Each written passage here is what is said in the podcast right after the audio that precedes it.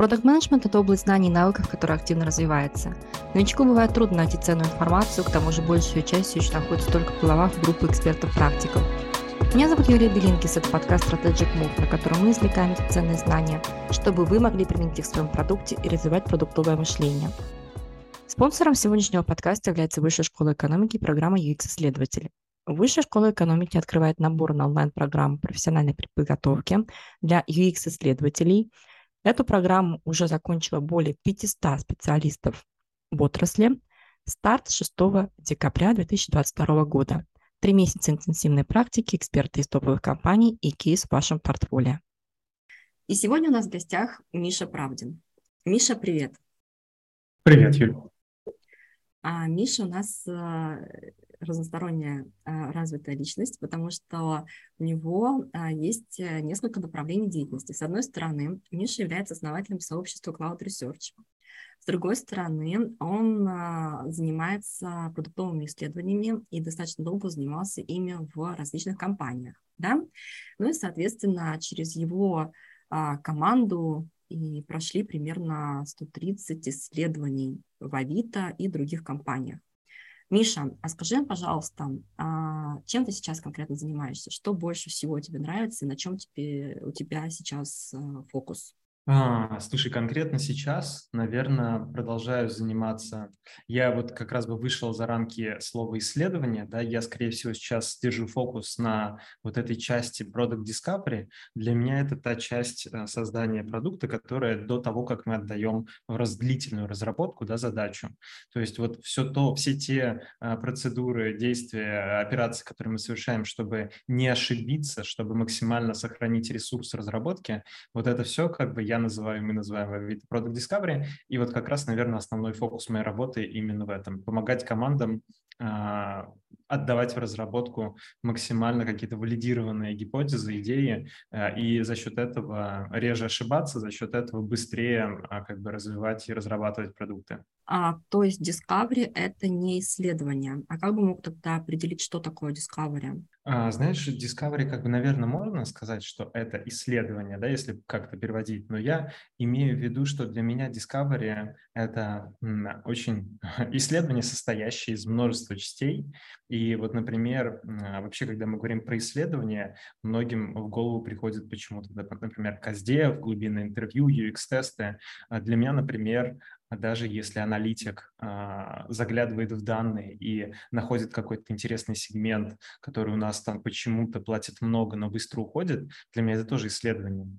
Поэтому а, вот я включаю это все в Product Discovery, и ну, если мы с тобой вот будем разбирать, попробуем как-то а, операционализировать тогда, что же все-таки такое Product Discovery, а, то, наверное, для меня это процесс, состоящий из четырех как минимум этапов. Первый а, это понимание того, что ты вообще как команда внутри компании или как вся компания, да, если небольшая компания, хочешь достичь, да, вот то, что а, чаще всего называют океарами на рынке, да, а, и под это некое понимание, за счет каких инициатив, за счет каких проектов, ставок, да, ты это можешь сделать. А после этого как раз вот этот этап, который мы чаще называем исследованием, это сбор вот как раз под эти ставки, под эти инициативы, сбор тех данных. Обычно они делятся на какой-то рыночный research, на выдвижение каких-то экспертных гипотез, на сбор информации от э, пользователей, наблюдение за ними и, а, наверное, там контакт с ними, да, какой-то. И вот после этого следующий этап, третий, а, Discovery у нас будет как раз, наверное, уточнение приоритизации, когда из того, из всего, что мы собрали, увидели конкурентов, узнали от пользователя, увидели от пользователя, мы это уточняем, потому что часто, вот если говорить, например, про знание от пользователя, они могут написать в поддержку, да, когда вы уже добавите фильтр, но мы не понимаем ни почему им этот фильтр нужен, ни в каком контексте, а как они сейчас решают эту задачу, да. Вот это вот я называю уточнением. Без этого тяжело переходить к этапу четвертому создания решения, потому что ты как бы решение можно от забора до обеда делать. И если ты только хорошо понимаешь задачу, потребность э, пользовательскую или а, проблему какую-то, с которой он сталкивается, тогда ты можешь сделать хорошее решение. На третьем этапе фокусировка уточнения, мы либо из множества наших знаний выбираем первое, над чем нам стоит в продукте заниматься, либо уточняем какие-то вот а, знания, которые для нас до конца для создания решений непонятны. Ну и вот четвертый этап – создания решений. И это тоже на самом деле интересно. Для меня это тоже как бы часть Discovery, потому что это еще часто то разработки, это решения, которые вот мы делаем в виде прототипов часто, да, чтобы, вот помнишь, как я вначале говорил, сохранить ресурс разработки, то есть мы а, стараемся решения создавать, проверять, создавать и проверять на, а, так сказать, а, на бумаге, хотел да, использовать такую фразу, но имеется в виду, что ресурсами все той же Discovery Team, например, дизайнера, да, создать что-то, что быстрее, чем разработка, проверить на вот этих прототипах, макетах и уже после этого дать разработку. И вот этот четвертый этап создания решения, там тоже э, внутри него и э, придумывание различных вариантов решений, и проверка этих решений, э, и вот только после этого передача в разработку. Поэтому, если вот быстро повторить, для меня вот Product Discovery – это как минимум вот такие вот четыре этапа, да, понимание целей, сбор вообще знаний, что ты можешь в рамках этих целей сделать, а, их уточнение приоритизации и создание решения. Ну, звучит как огромная просто часть продуктовой работы, и в связи с этим вопрос, ты как сам считаешь, что Discovery является частью работы продуктовой э, команды, или все-таки это функция, которую можно отдать и, может быть, даже нужно отдать на аутсорс? Мне кажется, полностью все не отдашь из вот этих вот, э, если мы выделяем такие этапы, да, их все не отдашь на аутсорс. А мне кажется, что это как раз и есть работа э, продукт менеджера. Вот после того, как мы валидировали а, и создали те решения, которые вот у нас а, прошли вот эти этапы, да, они хорошо валидированы, мы их можем отдать в разработку. Вот здесь я бы сказал, что может наступать работа продукт project менеджера. А вот а, первые вот эти этапы – это как раз работа хорошего продукта. Это очень сложная работа, и ну вот мне, мне кажется, что ровно это ответственность э, хорошего продукт-менеджера. Вообще в этом контексте эффективность, вот у нас там в Авито, помню, где-то во внутренних документах есть такая фраза, что эффективность Discovery команды как раз определяется количеством вот этих вот валидированных задач, а валидированных это значит, что они прошли вот эти четыре озвученные мной этапа. И вот в принципе, так как продукт-менеджер руководитель Discovery команды, то можно как бы это перенести на него, что эффективность хорошего продукт-менеджера определяется вот прохождением прохождением а, этих этапов, скоростью прохождения и количеством, сколько он может в спринт вот как бы задач э, провести. Но, Юль, здесь нужно сделать э, поправку, что это условно, если ты занимаешься сложным, большим каким-то проектом, у тебя большая аудитория, у тебя продукт, который там вот уже 50 миллионов пользователей, или ты создаешь какой-то продукт, разработка которого будет занимать длительное время, то э, вот чтобы не свести к минимуму риски ошибки, тогда ты проходишь по этим этапам. Если ты хочешь перекрасить кнопку или поменять на ней название, потому что у тебя откуда-то сигнал, что там ее не до конца понимают, то, конечно же, ты, зная вот эти вот шаги, зная как бы этот э, костяк, э, ты говоришь, я выкину вот это, вот это, вот это, и я вот сделаю в, в, это, в э, рамках этой задачи вот так. То есть э, для меня, знаешь, исследователи часто приходят, э, молодые, и отчеты смотришь, а у них в отчете очень мало информации. Ты говоришь, ты же 10 интервью провел, почему здесь, не знаю, 100 стикеров в отчете на доске в миров? Он говорит, ну, я вот основное выделил, а остальное как бы выкинул. И вот я часто говорю, ты вначале покажи мне отчет, научись делать отчет, где ты как бы всю информацию собрал, ее предоставил, а после этого, когда мы увидим, что ты можешь как бы собрать всю информацию и передать ее команде, можешь начинать выкидывать, исходя из той задачи, в которой вот, ты считаешь это нужно. Ну, для скорости можно что-то выкинуть. А если ты сразу выкидываешь, если ты сразу принес очень мало информации, то как бы, значит, ты просто не умеешь делать э, хороший отчет. Отлично, ну давай тогда с тобой э, обсудим такую ситуацию, когда на рынке появляется достаточно большое количество разных агентств, а, которые предлагают э, функцию Discovery на аутсорсе и, по сути, работают по, не знаю, как это называется, исследовательское ТЗ.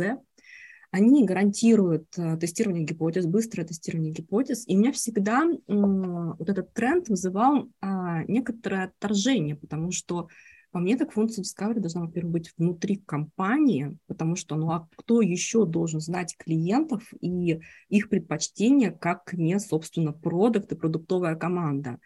А здесь получается, что как будто бы продукт, продуктовая команда признается просто в своей неспособности провести исследования и, в общем, предпочитают э, передавать это все на аутсорс. Вот ты как к этому тренду относишься? Может быть, все-таки стоит растить компетенцию внутри, даже совершая ошибки? А, вот ты знаешь, а я тебе я из другой немножко области пример приведу. Мы в свое время в нашу команду, мою команду исследователей Авито, э, года три назад это было, приглашали экспертов по коммуникации. Это э, Максим из агентства, руководитель агентства DeepMind Consulting. Может быть, ты с ним где-то сталкивалась. Очень классное агентство, и ребята помогают с различными, с, ну вот в том числе с взаимодействием внутри команды. Но вообще, мне кажется, в целом это про такой mindfulness внутри, в рамках команды или компании.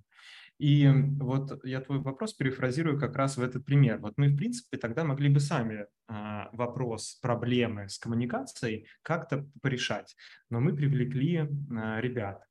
Вот почему? Могли же сами. И мне кажется, что так же, как вот с клиентами, это же твоя команда, да, ты, по сути, иди пообщайся, сядьте за там стол, поговорите, что у вас не так, придумайте решение. Но мне кажется, это не страшно, если ты обращаешься к экспертам а, для того, чтобы посмотреть, как это делают профессионалы, для того, чтобы, возможно, они посмотрели на тебя немножко с другой стороны. А, возможно, ты вообще не умеешь, ну, то есть вот так вот сесть и поговорить со своими сотрудниками, ну, ты просто как бы, а, это не твой сильный навык, да, и ты просто этого чувствуешь, не умеешь вообще делать, тебе это тяжело. И ты можешь этот список продолжать, и мне кажется, также вот с агентствами, которые делают исследования, когда их привлекают, э, это неплохо, потому что э, могут быть какие-то причины, и в этом случае при привлечении внешних экспертов, ну почему бы нет? Я не считаю, что... Может быть, на постоянке это плохо, но вот э, в каких-то таких ситуациях, когда это эпизодически, разово, ну почему бы нет? Угу. А, я тебе могу объяснить с своей колокольни, почему я э, так отрицательно достаточно отношусь к этому, потому что э, для меня функция Discovery связана не только с функцией Delivery, но она еще связана с функцией вообще, в принципе, Product Strategy. И, как следствие, откуда возникают инсайты для того, чтобы сформулировать э, стратегические инициативы, то есть про что будет наш продукт, про что будет наш сегмент и так далее. И понимаешь, когда мы э, доверяем такую значимую часть э, а, принятия решений внешнему агентству, нам нужно получить очень достоверные а, результаты и, а, в общем-то, проявить достаточно сильное доверие к этому внешнему нашему игроку, внеш... Э, к нашему этому агентству. Возникает вопрос, а, а где есть предел доверия, то есть кому можно доверять, кому нельзя доверять. Давай с тобой поговорим, наверное, на эту тему. Все-таки, а кому можно доверять исследованиям? Вот, вот вторая часть вопроса а, сомнений твоих, наверное, мне нравится по поводу агентства много и кому можно доверять, потому что я вот с этим сталкивался, что действительно не все агентства одинаково полезны. А почему с этим сталкивался? Потому что у нас тоже был ну, в свое время в компании лимитированный ресурс ресерчеров, и приходилось привлекать, обращаться к внешним ресурсам. И Смотри, сейчас не буду, мы будем перебирать агентство и, и кого-то ругать, но а, поверь мне, обращались к довольно вот их не очень много, на самом деле, кстати, да, особенно три года назад их было еще меньше. И вот мы обращались к довольно известным агентствам и получали далеко не тот результат, что мы ожидали от таких агентств. Поэтому, что не все агентства как бы помогут тебе выйти вот из какой-то точки, где ты оказался, да, помогут со стратегическими выборами, иногда даже и с более тактическими какими-то вещами могут помочь со скрипом. Это правда. Вопрос, как найти хорошее агентство. Наверное, вот пробовать разные, э, спрашивать там на рынке, ходить на конференции. Вот, например, я Максима вот этого из DeepMind Consulting встретил на Product Sense. Мне просто понравилось на Product Camp. Мне просто понравилось, он рассказывал презентацию. Видно было, что ну, он здраво рассуждает, хорошо как бы доносит мысли. Я подумал, что, наверное, там внутри его компании также устроены, как он думает, процесс. Они также делают работу, как он а, рассказывает а, про это на конференции конференции. Ну вот, Юля, у меня здесь нет какого-то готового решения сказать, как бы, как их найти, кому доверять, э, как, как это сделать, какой-то чек. Сделать небольшой проект, вот я бы так сказал, да, не браться за стратегическую задачу, а возьмите ребят, сделайте с ними большой проект, и а, посмотрите, да, как они работают, посмотрите, как бы, какой результат вы с ними получаете. Вообще, мне кажется, я ушел от твоего вопроса немножко в сторону. Нет, очень интересно. То есть, по сути, ты предлагаешь сделать чек на небольшой какой-то задаче, чтобы понять а, подходы. Это отличный совет. Ты же знаешь, да, что мы достаточно много всего делаем. То есть мы, с одной стороны, обучаем исследователей, с другой стороны, у меня есть собственные исследователи и так далее. И а, как тебе кажется, не ощущаешь ли ты сейчас на рынке такой тренд в связи с тем, что появляются в открытом доступе описания различных методологий исследований? Я уже не говорю про КАЗДЕФ, который там везде заезжен, кстати, тоже интересно, как ты к нему относишься. А, за счет этого происходит, э, ну, во-первых, внедрение знаний о исследованиях э, в массы, но, с другой стороны, как будто бы такая коммодизация немножко этой роли. Ну, что там провести исследование? Вопросы задать, интервью провести – а зачем так э, сильно выделять отдельно какую-то эту роль, отдельно профессию, отдельную специальность? Ведь это же все просто, это на уровне здравого смысла. Что ты можешь по этому поводу сказать? А, ты чувствуешь это или нет? А, то есть иди только просто пойми, как задавать вопросы. Здесь э, очень длинный будет, продолжение твоих мыслей будет длительным рассуждением. А, значит, первое, Вначале коротко, а потом каждую разберем мысль. Значит, мне кажется, что исследование как а, скилл а, может быть развит как у исследователя, так и у продукта одинаково. Я видел продуктов, которые сильнее в скилле исследований, чем исследователя. Поэтому считаю, что это просто как бы ну, определенные навыки, знания, э, э, знания, навыки, а, которые могут быть и у продукта, и у исследователей, если они задавали в свое время там задачи обучиться, набрали какое-то количество часов, да, вот 10 тысяч часов, а, чтобы прям этот навык был развит. Второе – это про как подходить, а, где рамки у исследования. Вот если мы ставим рамки исследования, задача пришла, отчет отдал, это одно. Если мы ставим рамки специалиста, а, которого мы называем исследователем, а, шире, а поставить их можно очень широко от того, что, вот как ты правильно отметила, некоторые команды приходят с запросом со стратегическим выбором, а это, по сути, а, ну, здесь же вот если мы начнем перечислять смежные компетенции, да, вот здесь может входить и конкурентный анализ, бизнес-анализ, и вот то, что часто на рынке делают при старте новых проектов, а, проведение таких стратегических сессий, дизайн мышления, дизайн спринтов, ну или каких-то других а, видов вот таких стратегических сессий. И то же самое при работе с результатами, да, то есть предоставив просто результаты, если мы здесь не ставим точку, а идем дальше, команда же часто такая, блин, офигенный отчет, информации много, а как бы, но дальше какой нам следующий шаг сделать, как его сделать, как из этих данных перейти в следующий шаг.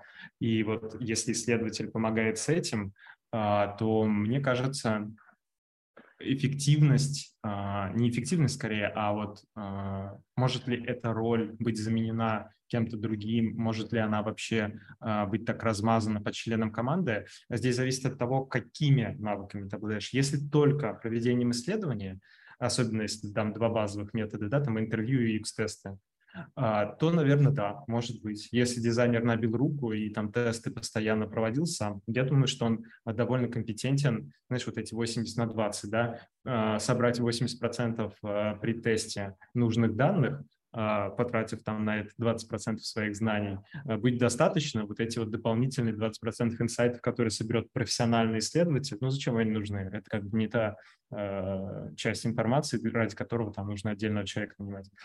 Но если исследователь как эксперт помогает до начала проекта, после начала проекта, если он компетентен не только в проведении, а в том, чтобы команду вообще вести по discovery процессу. Я вот часто вижу, что продукт некомпетентен в том, чтобы вести по discovery процессу. Исследователь помогает вот в тех этапах, которые мы с тобой обсуждали, именно в этом. То есть ты начинаешь чуть-чуть помогать продукту. Например, дизайнер не всегда из результатов исследования а, экспертен а, их перевести в пользовательские сценарии. А, не всегда достаточно навыков запрототипировать из этих знаний решение, то есть создать, придумать различные варианты решений, тоже как мы с тобой обсуждали. Если исследователь подключается к этому, он уже начинает как помогать дизайнеру. И тут вот получается, что все специалисты, они как бы размазываются, и а, ты просто выступаешь не как исследователь, а как эксперт в создании продукта. А в этом случае как бы тебя как можно заменить? Ты, ты просто как бы один из экспертов, и ну, если в этой команде есть три эксперта, этого достаточно, да, допустим, дизайнер, а, продукт и аналитик, хорошо. В другой команде а, там недостаточно экспертов для того, чтобы discovery задачи там быстро делались, тогда тебя добирают туда.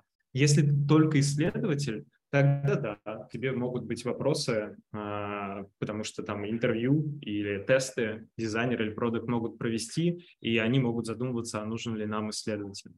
Поэтому а, вот мне кажется, зависит от того, стараешься ли ты расширить, а, ну, выйти за рамки только интервью и тестов, я говорю интервью тесты, потому что на самом деле, Юлий, там сколько я общаюсь с ребятами, ну давайте опросы сюда добавим, да, и это будет составлять 90% а, деятельности исследователя.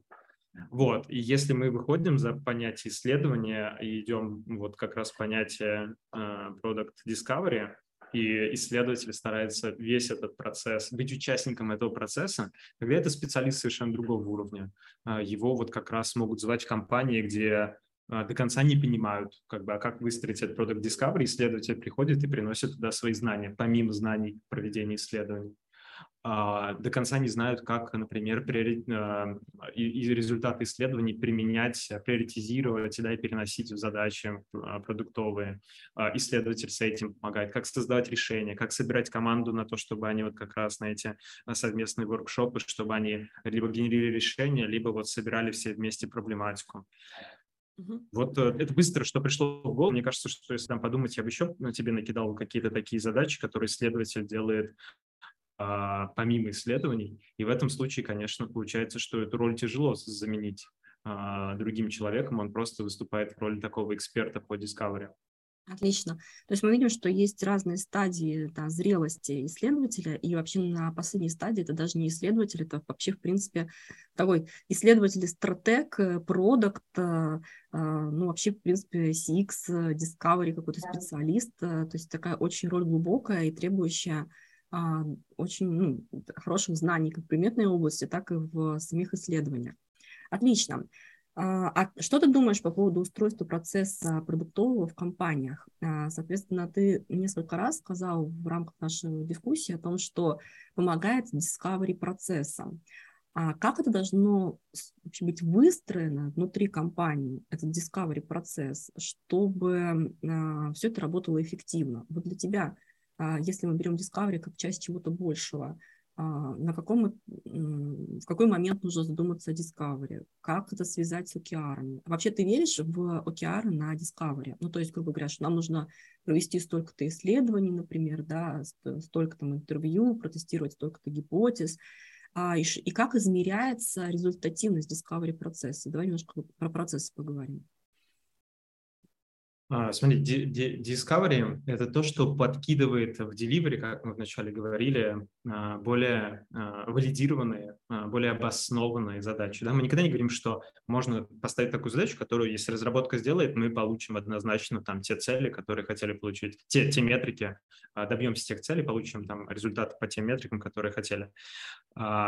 Поэтому Discovery снижает э, не, неопределенность, Discovery повышает эффективность наших решений. И Discovery запускается только в тех командах, если мы говорим про стадии э, рост команды, развития команды, только в тех командах, где настроили delivery. Представь, что ты как бы Discovery начинает отдавать какие-то задачи, а delivery просто, ну, типа, не могут их производить, не отстроен этот конвейер э, запуска, да, там, в срок, в качестве и так далее. Поэтому, мне кажется, первое, как бы, что важно здесь отметить, когда вы чувствуете, что у вас э, delivery планово отдает по там спринтам, хорошо задачи э, декомпозирует, э, укладывается в сроки, вот в этот момент нужно задумываться о том, чтобы налаживать э, discovery.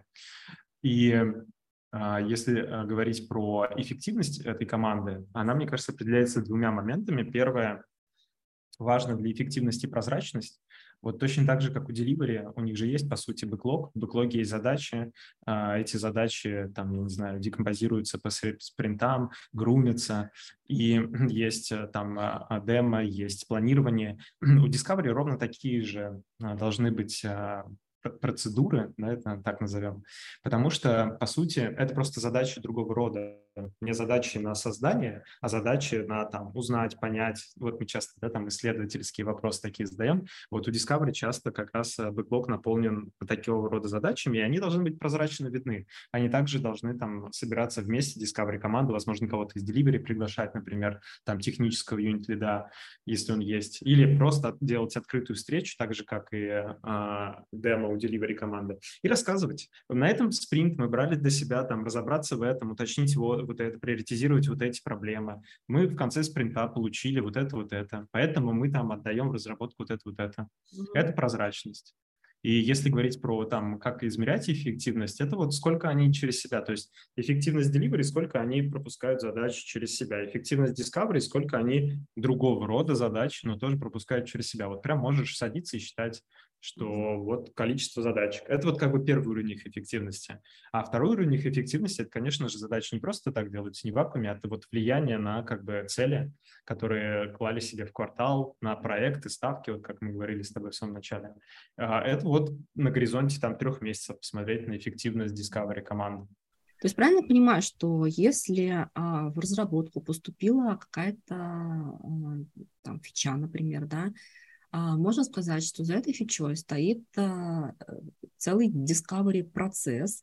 И как следствие, если мы а, затем измеряем какой-нибудь фичи adoption, да, то есть уровень там, удовлетворенности этой фичой, и понимаем, что, например, ей никто не пользуется, либо пользуется им так, как мы хотели, либо там какие-то низкие конверсии или низкий ретеншн, ну, там, в зависимости да, от того, какую метрику убираем, то это означает, что discovery команда плохо сработала. То есть, по вот, сути... к сожалению, да, к сожалению, нельзя. Потому Почему? что вот я тоже несколько раз отмечал, что снижает неопределенность, повышает вероятность э, успеха при запуске. Потому что, Юль, пока не как бы на бою не посмотрим на то, что мы ну, до пользователя продуктом нашим доставляем, к сожалению, до конца ответить на вопрос, решает ли это наше решение его задачу или помогает ли пользователю это какую-то его проблему устранить, нельзя.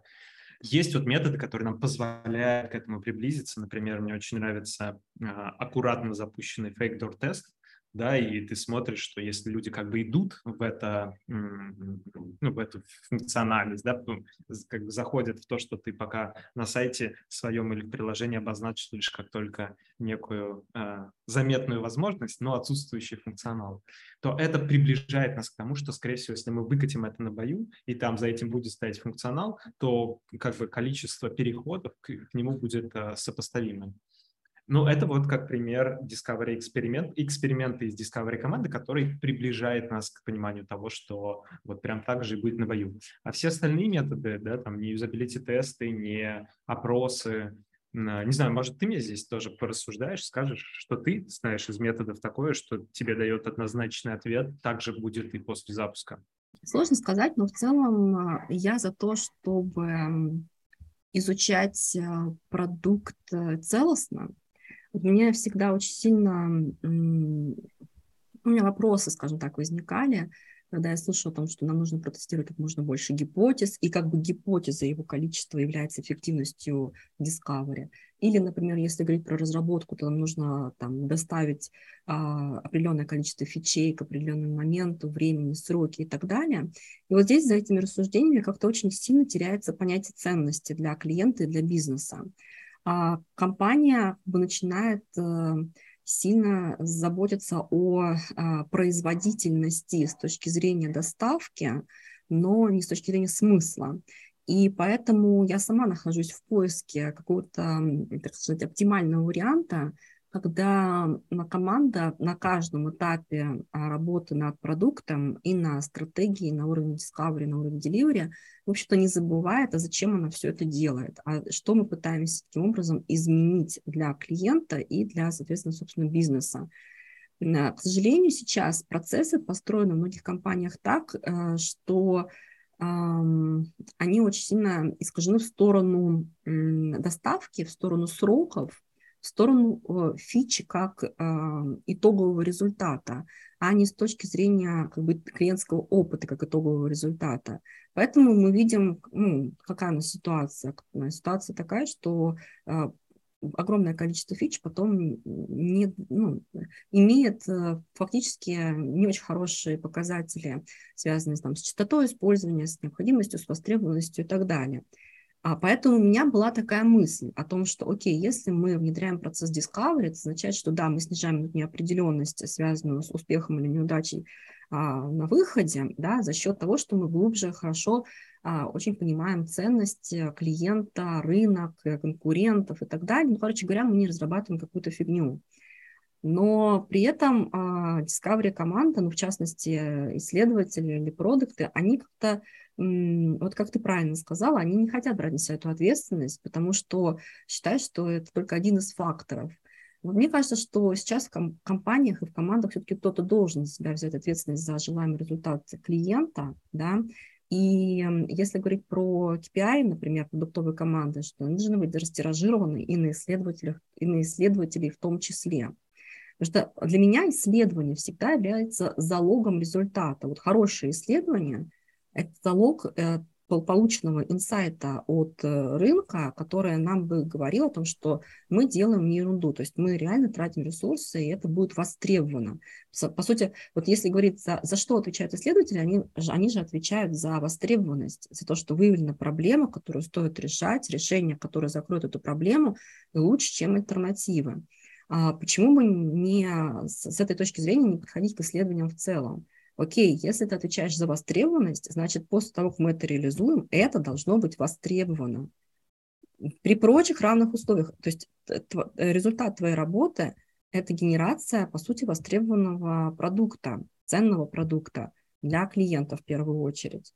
А, соответственно, а, поэтому у меня несколько было подкастов на эту тему тоже с другими а, людьми, которые занимаются исследованиями.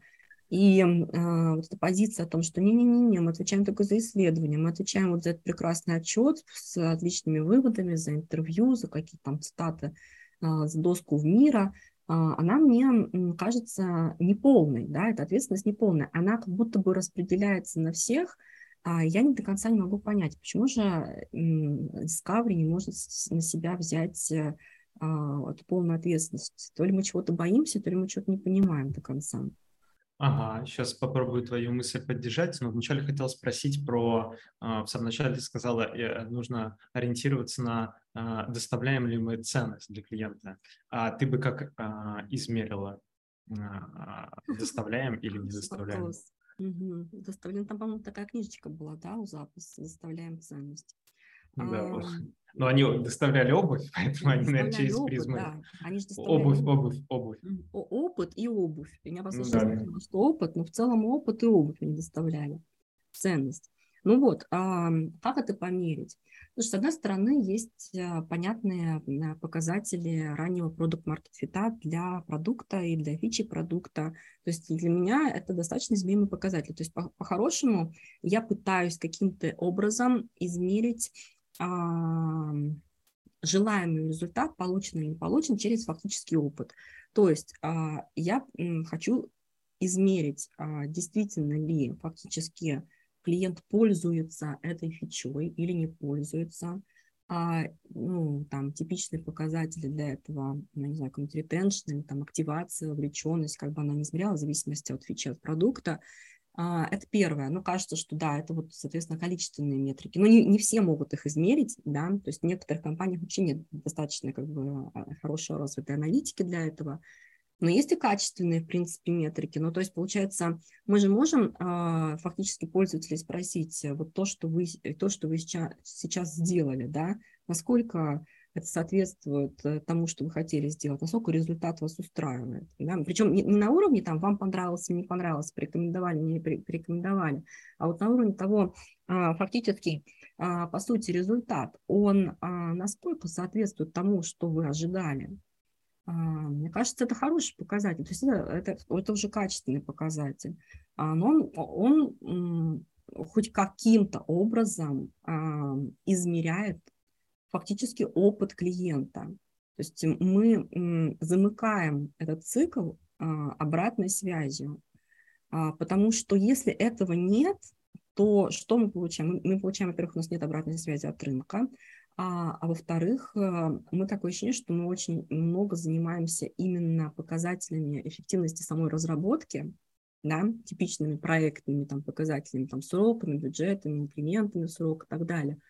Но как, будто бы клиент э, по умолчанию значит, будет этим пользоваться. Вот, но это вот что касается измерения эффективности исследований. Это первое. А во-вторых, есть прокси-метрики какие-то. Да, вот я получаю, например, отчет, отчет о исследовании. И в целом на уровне уже какой-то наработанной интуиции я могу понять, насколько он полный и достаточный. А типичная ошибка джуниор, там, всяких исследователей о том, что вот они приносят результат интервью, а в результате интервью совершенно нет никаких, то, что называется, продуктовых инсайтов.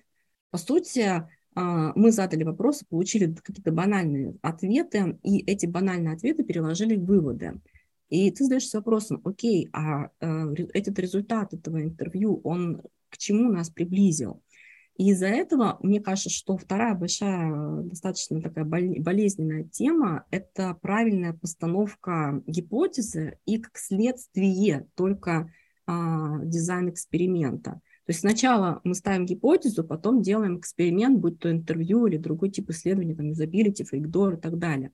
А вот с а, постановкой гипотез, кстати, сильная большая проблема, потому что их вообще либо нет, либо они сформулированы таким образом, что мы просто хотим что-то там узнать, непонятно чего, причем не понимаем, на что мы влияем этим, да, а, какой это сегмент, что мы изучаем. Ну, то есть здесь есть ты правильно же сказала в самом начале, о том, что Discovery только часть процесса. Вот, соответственно, попытка выйти немножко из зоны комфорта и посмотреть, а что будет дальше, когда ты, значит, отсюда а, уйдешь как исследователь, что будет там, что ты оставишь, да, какой результат. Мне кажется, этого не хватает реально. Ну, то есть, э, либо, ну, почему, почему-то у меня такие ощущения, да, вот исходя из моего опыта. Может быть, я когнитивно искажена, не знаю, что ты скажешь по этому поводу, Миша. Начну э, с конца тогда твои мысли развивать. А, первое – это вот про как раз оценку результата, да, то есть вот мы что-то делали в Product Discovery, и вот помнишь четыре этапа, которые я тебе говорил, это вот понимание целей, да, сбор данных, фиксировка уточнений, поиск решений. А, и вот после этого происходит разработка. Но, а, Юль, ты совершенно верно говоришь, что ну не просто же это так все было. То есть потом как раз вот э, мы про него не говорили, но мне кажется, это как э, абсолютно понятный следующий шаг после того, как что-то запустил, это посмотреть. Ты же из, допустим, там, общаясь или наблюдая за клиентом или смотря на рынок, а, думал, что можешь какую-то а, помочь клиенту решать задачу или проблему, разбирался в ней, создал решение не просто так, ты же тем самым хотел в рамках своих океаров и каких-то проектов, да, которые ты запланировал, хотел, ну, как бы получить а, что-то с точки зрения своего продукта, вырастить какие-то метрики. И здесь после запуска, конечно же, команда, которая проходит этот discovery цикл, ее, по сути, пятый этап, он просто после разработки идет, да, это а, анализ влияния на цели. И если нас как бы влияние не устраивает, оно там небольшое, но мы как бы хотим дорабатывать функциональность, да, это вот поиск слабых мест в нашем запущенном решении. И по сути мы тут возвращаемся на второй этап сбор данных.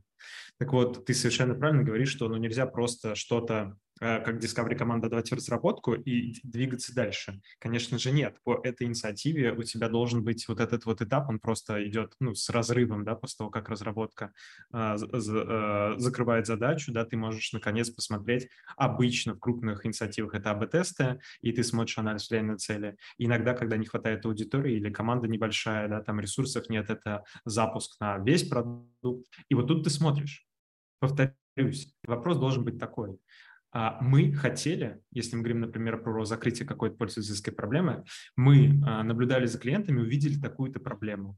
Мы а, там доуточнили, поговорили с ними, поняли, в чем она заключается, когда возникает ее там причина этой проблемы, к чему она приводит. Мы придумывали разные варианты решения, выбрали из них там одно, проверили его с клиентами и запустили АБ-тест смотрим в результатах АБ-теста, что действительно, а, закрывая эту пользовательскую проблему, мы влияем на метрики, которые вот у нас на первом этапе были определены там командой квартал.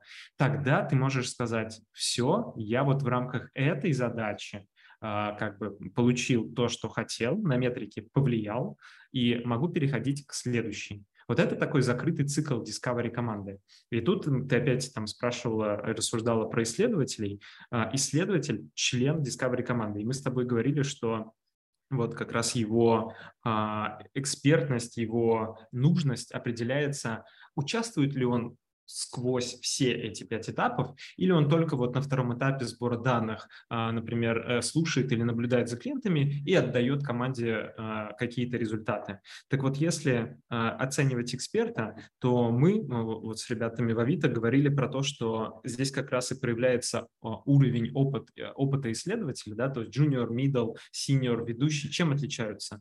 Вот мы подходили в том числе к их оценке, исходя из того, докуда он доходит. То есть вот как ты говоришь, если исследователь просто отдал а, а, результаты и все, и на этом закончил, а, это, скорее всего, такой базовый уровень, хороший отчет, отдал там, а, не допустил ошибок в методологии, не допустил ошибок в отчете, отдал его команде. Хорошо. Следующий уровень, второй, что это с этими результатами команда должна как-то работать. То есть переложить результаты в бэклог, в задачи команды, это вот уже исследователь уровень 2. Третий уровень. А, из этих а, переложенных задач помочь дизайнеру с решениями. Да? Это помочь и в прототипировании решений, в придумывании решений. Если команда не знает, как это сделать, собрать команду на генерацию решений, тоже, о чем мы с тобой говорили.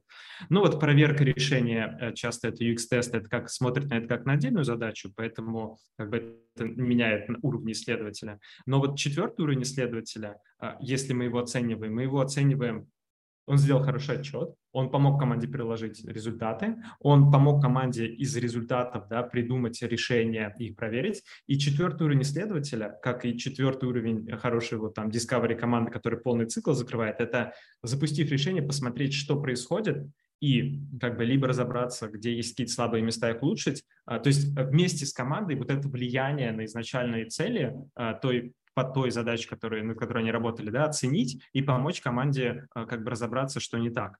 И вот здесь про оценку влияния на цели, когда я тебя спросила, как ты ценность для клиента бы определила, и как бы мне вот первая часть э, э, твоих рассуждений, что, ну, по сути, это вот мы смотрим на какую-то метрику, и если как бы оно совпадает, значит, мы клиенту ценность принесли. Я с тобой согласен, потому что, ну, если клиент, тут зависит от команды, да, если клиент либо просто стал пользоваться, либо этой фичой стал пользоваться часто, либо в рамках там обновленной фичи он стал, а, я не знаю, чаще ее или там, не знаю, стал ее использовать там длительнее. То есть любая метрика, которую здесь наблюдали, она говорит нам о том, что ценность мы приносим. Вряд ли ты ценность не приносишь, клиент стал пользоваться чаще. А, но должна быть здесь вот э, вторая часть а, такой ценности. Мне кажется, что хорошо, если у команды есть и какая-то контрметрика. И не, не только поведенческая, да, то есть вот эту метрику мы должны частоту использования вырастить, и при этом не должна просесть, там, не знаю, какая-то другая. Это тоже такой уровень базовый, контрметрики, э, это хорошо, когда есть у команды, э, ты как бы такое более комплексное влияние оцениваешь, но по-прежнему по метрикам.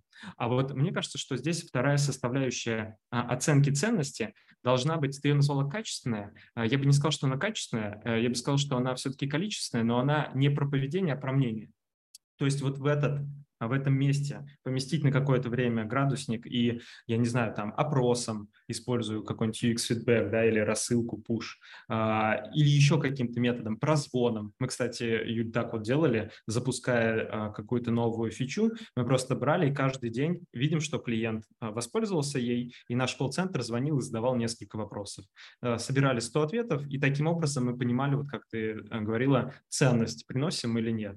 И это помимо метрики, которые мы видим а, на данных. Да? То есть вот вторая метрика, которую я бы сюда добавил, это какая-то метрика а, я бы ее назвал метрика мнения клиентов. Да? То есть мы видим на данных, что пользуются, но вот у нас был такое наверное, в Авито можем говорить про опыт. Год три назад запускали новые тарифы, и мы видим, что пользуются. Но когда общались, а, вот так вот прозванивали, видим, что нам говорили, что, ребят, вы знаете, я вот пользуюсь новыми тарифами, но только потому, что быстро, типа, не переключишься на другой сервис. Ну, то есть я как бы либо не буду продавать вообще, а, либо а, мне вот приходится пользоваться вашими новыми тарифами. Но как только я найду новый сервис, я на него, типа, перейду, потому что новые тарифы меня не устраивают. И вот тут ты видишь, в принципе, там серые метрики, например, на данных, но вот в таком вот а, э, сборе мнения ты видишь, что там как бы сильная просадка. Поэтому я говорю, что вот одна балансирующая контрметрика именно а, пользовательского мнения, она здорово, если у вас есть. Угу. Миша, отлично, классно, что мы с тобой на одной волне. А, у меня еще есть вопрос один к тебе. Вот смотри, ты здесь определил а, такой процесс, кое-где в процессе даже написаны какие-то методологии, типа OKR, да, вот, а кое-где нет. Вот, соответственно, самый частый вопрос э, новичков-исследователей – а как же это делать, да? Как у тебя есть какие-то а, любимые подходы?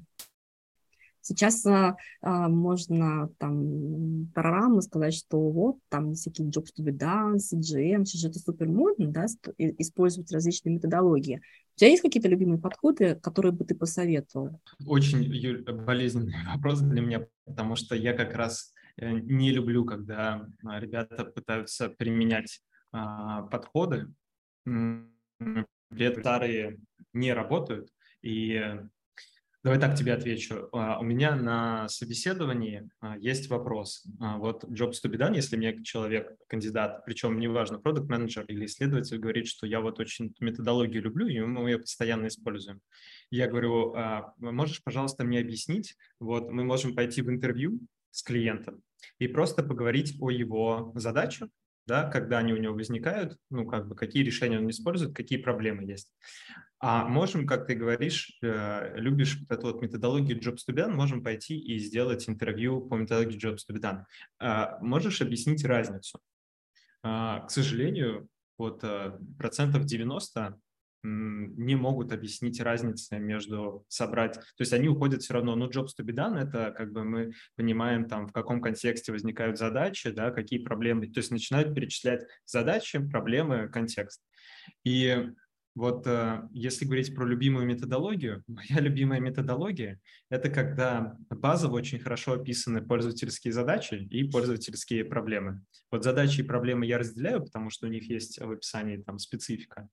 А, и плюс проблемы – это более такие яркие сигналы, да, чем а, мы просто там поняли, какие у человека в рамках там сценария, в рамках решения какого-то да, там, а, своей потребности возникают задачи.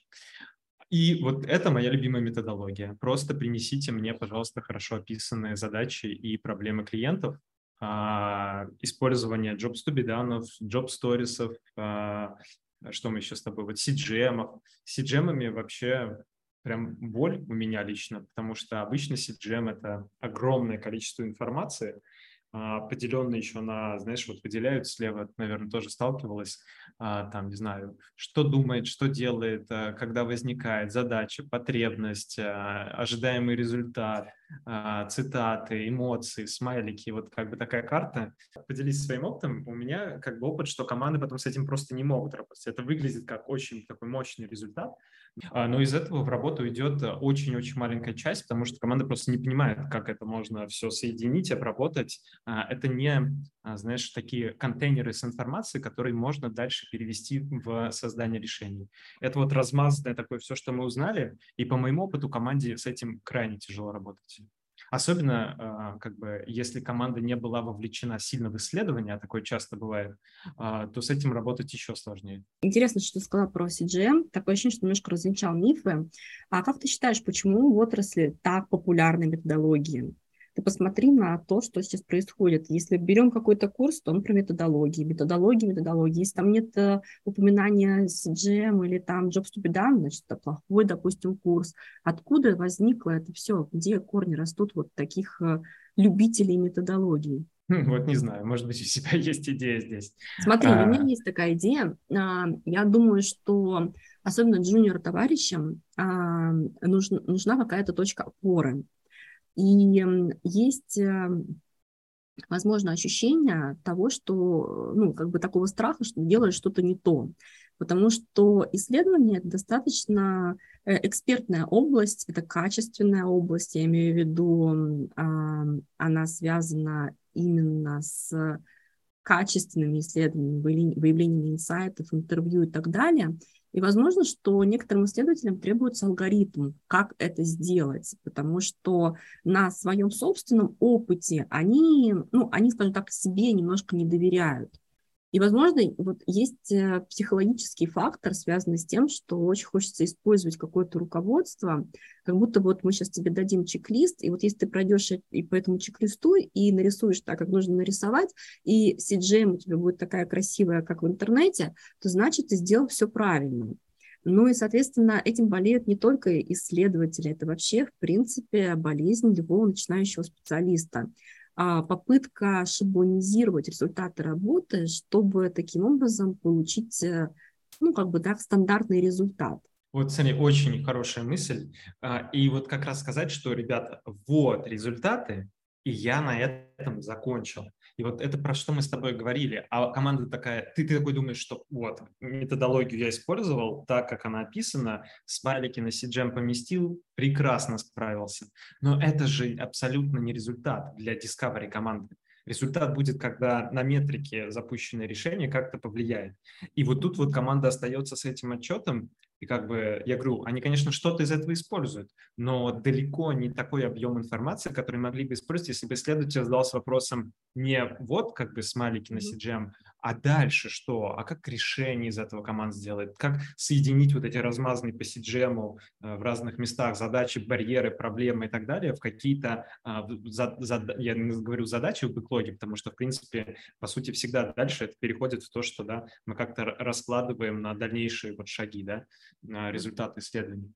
И вот тут вот зачастую а, как бы исследователь, я встречаю исследователей, которые как бы про это не думают, и поэтому как бы вот на CGM та информация, которая хорошо смотрится как вот, ну, как бы отчет, а, да, оно красиво, оно действительно объемно, оно а, содержит много данных, но ведь, понимаешь, количество данных и возможность там их использовать дальше, это же не одно и то же. И ничего не имею против э, шаблонов и методологий, единственное, я, к сожалению, сталкиваюсь с тем, я очень много стараюсь просматривать того, что появляется, да, и там каких-то вариаций CGM, be done, но вот я просто сталкиваюсь с тем, что э, тяжело найти, на что можно реально опереться.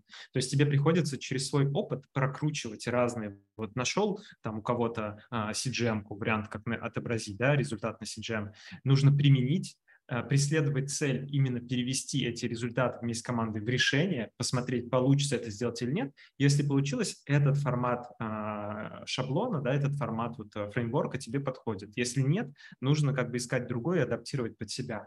Просто вот даже тот же Jobs to be done, а, Юль, ведь нету, Jobs to be done это не какая-то математическая формула, которую взял и использовал для себя. Это не как там аналитики или дата-сайентисты могут просто копировать какие-то да, готовые решения иногда, да, и использовать их.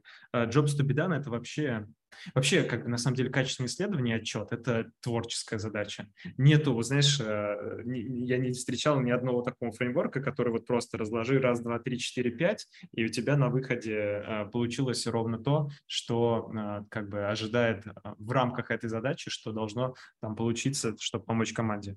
Мне всегда кажется, что выявление и вот такой вот анализ, а, описание того, что получилось, это очень творческая задача, и ты вот а, по Jobs to done даже тяжело просто взять чей-то фреймворк и его использовать. Ты всегда должен думать а конкретно к тебе, к твоему продукту, к твоей задаче, это применимо или нет. Вот как пример в Jobs to очень много фреймворки для информации для маркетинга, для коммуникации с пользователем, для каких-то таких вот, а, знаешь, зацепок, которые можно использовать, не знаю, в описании твоего бренда, вот, ну, говорил уже в коммуникации. И когда вот ребята делают по методологии Job Study исследования, я их спрашиваю, как бы, а вам нужно отдать этим командам вот эти вот результаты? Они говорят, нет, мы делаем только для продукта. И я говорю, а зачем тогда эта информация? И вот тут видишь, как бы вроде фреймворк хороший, он собирает много знаний, но если там половина из них вообще не нужна, как бы почему используешь именно этот? Так что фреймворки, они хороши. Вот вопрос в том, что нету таких, которые прям, знаешь, как учебник какой-то взял и просто бери используй. Mm-hmm. Я вот такого фреймворка по CGM ни разу не видел. Они mm-hmm. все как бы это все какие-то, э, э, как это сказать, примеры от каких-то компаний, ты на них смотришь, можешь как бы для себя использовать, но это не значит, что ты вообще получишь то, что поможет твоей команде команде. Ну, то есть, как и везде, нужно очень хорошо фильтровать информацию и адаптировать под себя. Окей, а, Миш, знаешь, закончить нашу с тобой беседу я хочу, а, наверное, таким вопросом, а кому ты, а, в принципе, посоветовал идти работать в сферу Discovery? Есть ли какой-то профиль успешного discovery эксперта? Есть ли какие-то, возможно, а, человеческие качества, особенности, которые способствуют росту а, в этой роли, а есть ли какие-то, которые, наоборот, а, затрудняют, скажем так, рост? По своему опыту работы в огромных там в огромном количестве исследований, заметила ли какие-то паттерны, у кого удается лучше, у кого хуже, и что ты посоветуешь новичкам? А, да, вот э, мне кажется, что хуже точно дается у компаний, у которых вот в этот процесс еще вмешивается много а, знаешь, например, если берем крупные такие корпорации, и особенно там системы финансовые, где много рисков, и любая разработка должна много проверок пройти, да, там все упирается, эти спринты, в большие такие релизные циклы, в части крупных компаний в какие-то юридические ограничения, в инфраструктурные, в, ну вот как бы а, невозможность быстро менять процессы, подстраиваться под то, как ты специалист по Discovery, да, там приходишь своими экспертиз, э, экспертными знаниями и предлагаешь им сделать, невозможность быстро эти предложения принять. И все вот это описание для меня это вот какие-то такие прям очень большие компании, а, либо очень такие финансовые, наверное, а, государственные, где вот ну, тяжело поменять процесс или где много безопасности, юридических ограничений, а, вот таких вот а, моментов. То есть смотреть на компании, которые чуть поменьше. То есть, мне кажется, здесь в них будет проще взаимодействовать и быть экспертом именно вот в, в той роли, что мы с тобой обсуждали, и будет проще что-то там менять, предлагать. Э, мне кажется, это зависит от размера компании и вот направленности ее деятельности. Хотя, если мы говорим про там Сбербанк, да, в Сбербанке же много разных команд. Если ты попадешь в команду, которая там занимается Сбербанк онлайн, это не равно, что ты попадешь в команду, которая делает там Сбер Devices. Абсолютно просто два разных мира. Да, но я бы сказал, что до конца это вот так определить нельзя. На примере Сбербанка, да, можно и так, и так получить на выходе. Поэтому, наверное, нужно вот общаться с командой, задавать им, если там какие-то мысли из нашей сегодня с тобой а, а, рассуждений да, запомнились, как раз вот задавать эти вопросы, а что вы делаете на этом этапе, а как переходите в следующий этап, да, а кто вас что отвечает, а кто там исследование проводит, а что с результатами делаете, а что вы про CGM думаете. То есть, э, как бы, мне кажется, диалог должен быть с руководителем команды, с нанимающим менеджером, с командой. Вот эти три диалога, мне кажется, помогут вам как бы определить, куда вы попадаете. Потому что это прям вопросы на интервью с а, когда ты, ты нанимаешь UX-исследователя, что ты думаешь, как устроен процесс исследований, и такие вопросы задаешь и так далее. А скажи, а вот если с человеческой точки зрения, какие качества помогают и какие мешают по работе? Для меня, если говорить про эффективность UX-исследователя, не странно, то есть, да, понятно, это, собственно, сопереживание, да, очень развитые именно чувственные навыки, связанные с возможностью взглянуть на проблему с разных точек зрения, как следствие незашоренность сознания, да, а незашоренность с точки зрения а, когнитивных искажений о своем опыте, да, вот мне не очень нравятся UX-исследователи, которые очень быстро делают какие-то выводы на базе того, а, ну что тут думают, ну и так все понятно, да, вот мне кажется, что в этой роли выиграют э, те, кому не, не так все просто, не так все просто понятно, умение видеть, видеть причинно-следственные связи, системное мышление, да. А для меня это важные очень навыки, без них э, в этой профессии делать мне вообще кажется нечего, да, то есть, э, ну, совсем будет сложно. А, вот ты очень много перечислил навыков, и мне кажется, поэтому мне вот тяжело бы было выделить. Это действительно какая-то такая совокупность, и она как будто применима не только к исследователю, но на самом деле там и к дизайнеру, а, потому что мы говорим, например, про интурирование, если пользователей, то у дизайнера и любого члена команды есть интурирование заказчика, коллег, там, а, своих, да, когда какую-то задачу обсуждают. Это тоже, по сути, вот выявление, как бы, чего мы хотим получить, это вот а, задавание вопросов правильно. Короче, я бы прям даже не хотел сюда уходить в том плане, что все, что ты перечислила, я плюсую, и э, мне кажется, вот среди таких качеств я бы как раз выделил желание для себя, то, что вот я для себя отмечаю, это желание вот исследователя э, выходить за эти рамки. И если уже даже Джун спрашивает, слушай, а как определить, да, там, как я там результатами влияю на продукт, вот это, мне кажется, очень такое важное софтовое качество, да, то есть желание относиться к продукту как а, по сути, к своему, да, понимать, что ты, по сути, такое же оказать можешь влияние, как и руководитель команды, продукт менеджер и вот, ну, никто, а, если никто не будет в команде хотеть а, изменить продукт для пользователя так, чтобы он приносил больше ему ценности, то э, этого и не произойдет. Ни один фреймворк или OKR тебе не помогут.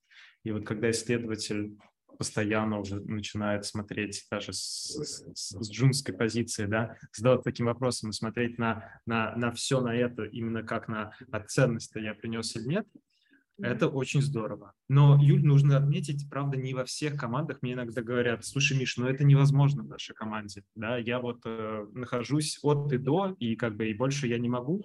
А на это мне очень тяжело сказать, но если ты понимаешь, что вообще никак невозможно, изменить ничего нельзя, и у вас такой процесс, ну как бы никого же не держит, пожалуйста, можешь перейти в другую команду. Я, к сожалению, ничего не могу сделать, если как бы до сих пор есть такие компании, где ты просто часть процесса, и нельзя выйти никак за эти рамки. Ну, я бы просто не смог, потому что это такая методичная задача без понимания как бы конечной э, ценности. Ведь мотивация, Юль, если вот э, говорить про нее, важный параметр сейчас в работе. Э, мне очень нравится формула мотивации, в которую входит э, понимание того, как ты влияешь на конечный результат. И если у тебя этого понимания нету, и ощущения, да, две части, э, понимание и ощущение, то есть ты, во-первых, знаешь, что ты вот такими действиями можешь повлиять, а второй, ты видишь, что ты этими действиями как-то влияешь. Mm-hmm. Вот э, я считаю, это важная а, составляющая современной мотивации. И вот здорово, когда ребята приходят уже с таким желанием именно так работать. Mm-hmm. Миш, отлично. А, спасибо тебе большое. А, я думаю, что мы закончили на очень правильной ноте о том, что вот желание, мотивация, очень много всего зависит в работе. Спасибо тебе большое за участие в подкасте. Было супер интересно и супер полезно. А, и удачи тебе в твоих начинаниях. Спасибо большое, Юль. А, и тебе тоже всего-всего исследовательски хорошего.